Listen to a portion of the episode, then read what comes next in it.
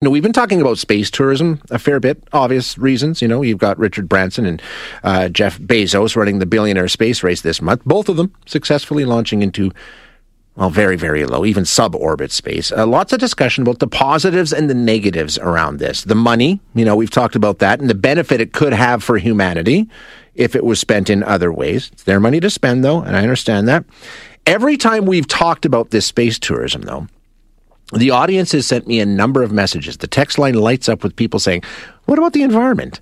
You know, you want to talk about CO2 emissions and, and burning of fuels and all that sort of thing. What kind of an impact is this space tourism industry possibly going to have? Are we turning a blind eye to the environmental impacts of space tourism. So we're going to have a, a, discussion about that now.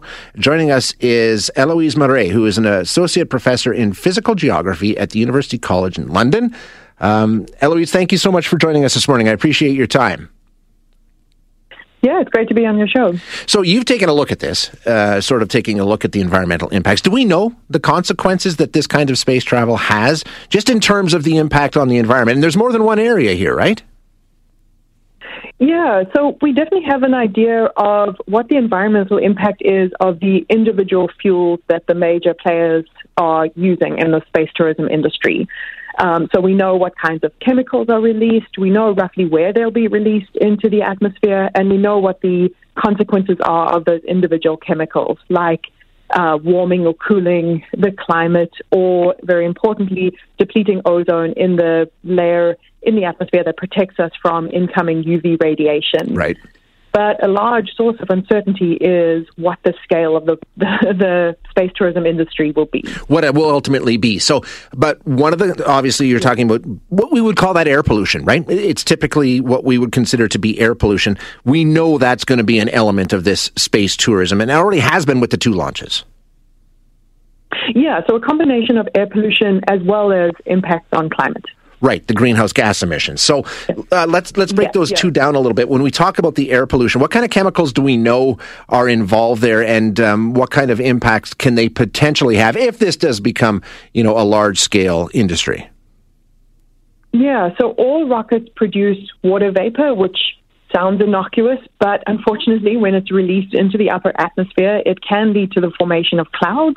And clouds can have a cooling effect, but they can also have a warming effect depending on the circumstances. All of the rockets also produce nitrogen oxides or NOx, and when that's released into the stratosphere, that contributes to depletion of ozone, again, in that safe layer of, of right. the atmosphere that's protecting us from UV radiation. And the other one is CO2 emissions. We're talking about just a massive amount of fuel that's burned every time one of these is launched, right? Yeah, it's really large quantities of fuel, especially when you think of just four passengers on, each, on each space flight, compared to an aircraft which can hold 400 to 800 or whatever the, the size can reach.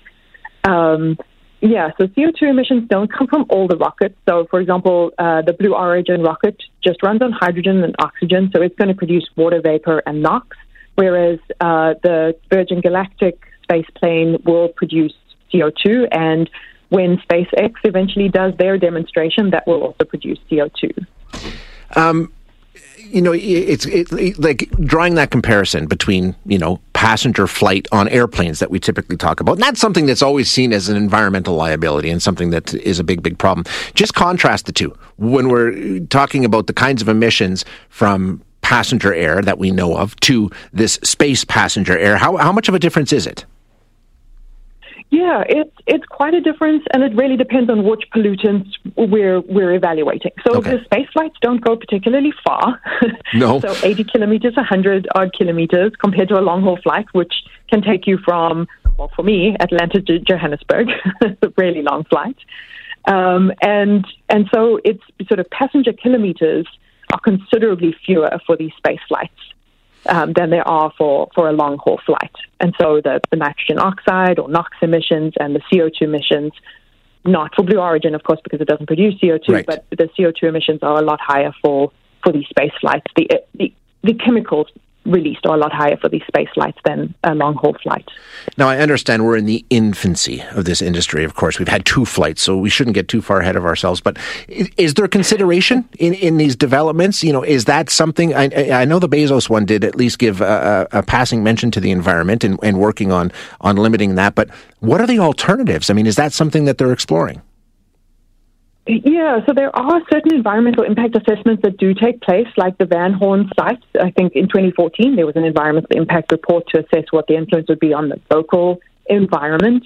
Um, but there hasn't been a sort of holistic assessment of the in, the impact on the environment at a sort of full capacity. And okay. the, the issue with these kinds of chemicals is that they're quite different from the from aircraft, from the emissions that we're you know the pollution sources that we're used to, in that they inject pollutants directly into multiple layers in the atmosphere, and in the upper atmosphere they can last for two to three years. So they can have a compounding hmm. impact. On the atmosphere. So, you know, if we have a sustained space tourism industry, over time we just have this accumulation of, of pollutants. So I think we really need to know what the scale of the space tourism industry could become so that we can run these through the kinds of simulations that can represent all of these complex effects on the atmosphere in terms of pollution and climate change to be able to say what the potential environmental impact could be. Interesting. And hopefully, in doing that, motivate um, some yeah. sort of regulation or, or, you know, international treaty that can develop regulation to mm, at least mitigate the influence of a, a, nascent space tourism industry on the environment. Yeah, it has to be a consideration. Absolutely. Eloise, thanks so much for your time today. I really appreciate it. Yeah, it was great chatting to you. Thank you very much. Thank you. That is Eloise Marais, who is an associate professor in physical geography at the University College in London.